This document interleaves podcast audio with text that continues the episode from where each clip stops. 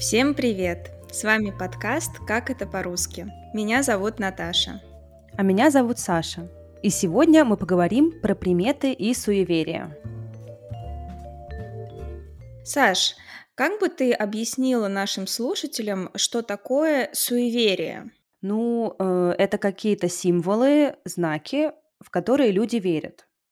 Ну вот некоторые считают, что разные символы и события могут изменить нашу жизнь. Вот это, мне кажется, суеверие, как-то так. Мгм. Да. Ты знаешь, в древности у слова «суе» было значение «пусто», просто так, без причины. То есть суеверие– это, по сути, пустая вера. А ты суеверная?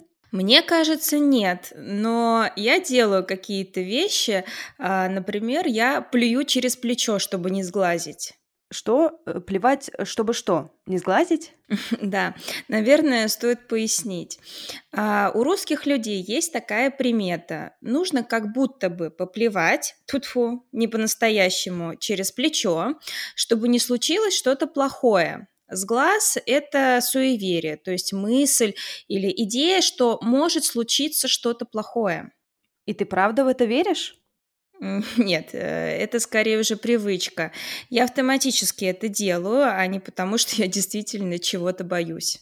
А вот как ты отреагируешь, например, если важное для тебя событие будет в пятницу 13 числа? Сложный вопрос. А, Знаешь, если можно будет, я, наверное, перенесу. Вот так думаешь про себя, что не веришь в приметы, а получается, что все-таки веришь. Теперь твоя очередь. А, Что ты будешь делать, если, например, черный кот перешел тебе дорогу? Я плюну через плечо. Это тоже уже привычка, наверное. Но вообще, когда я вижу черных котов на улице, я сразу стараюсь их обогнать, чтобы они просто не успели перебежать мне дорогу. А вот моя свекровь в этом смысле очень суеверная. Ну вот, например, однажды мы ехали вместе в машине, и черный кот перебежал нам дорогу.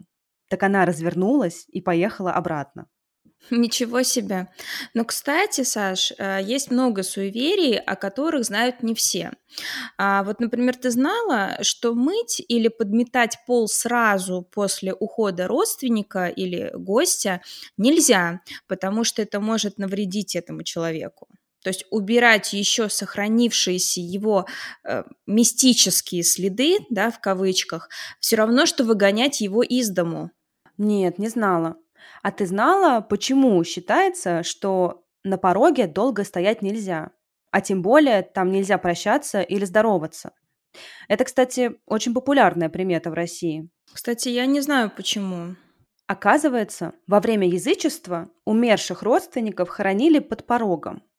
Вернее, под порог закапывали пепел от погребального костра.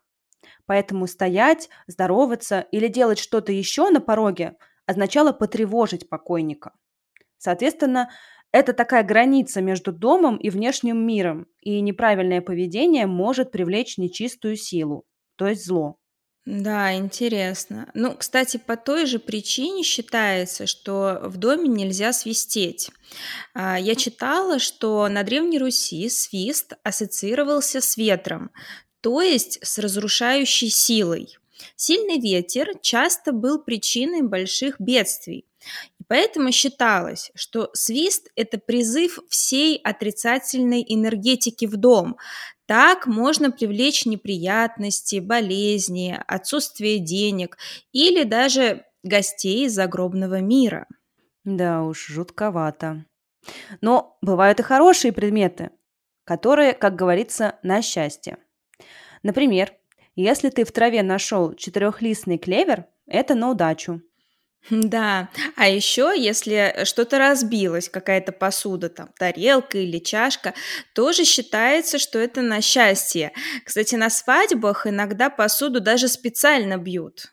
А вот еще вспомнила, нужно бросить монетку в фонтан, чтобы обязательно еще раз вернуться в это место или город. Да, я помню, что я в детстве обязательно так делала во всех путешествиях. А вот еще, кстати, подкова почему-то считается символом удачи и благополучия. Причем не только в России, во многих странах. Да, э, я про это тоже читала, и оказывается, эта примета зародилась в Древнем Египте. Во время праздничных церемоний фараон проезжал перед народом на колеснице, запряженной красивыми жеребцами. Иногда их подковы, которые, кстати, были сделаны из золота, слетали, да, падали и становились трофеем или призом для простых египтян. И тот, кому повезло поймать такую подкову, становился очень богатым. Да уж, никогда бы не подумала, что это такая древняя примета. Кстати, напоследок расскажу тебе про примету, которая меня очень рассмешила. Оказывается, считается, если женщина в сумке с собой будет носить желудь, она всегда останется молодой. Так что предлагаю нам в ближайшее время прогуляться по лесу и поискать желуди. Да уж, и заодно собрать подругам в подарок. С вами был подкаст «Как это по-русски». Подписывайтесь на наш телеграм-канал и следите за нами в Инстаграме и Фейсбуке. Ссылки на наши странички в соцсетях, а также текст этого выпуска и ключевые слова вы найдете, как всегда, по ссылке в описании. Всем пока! Пока!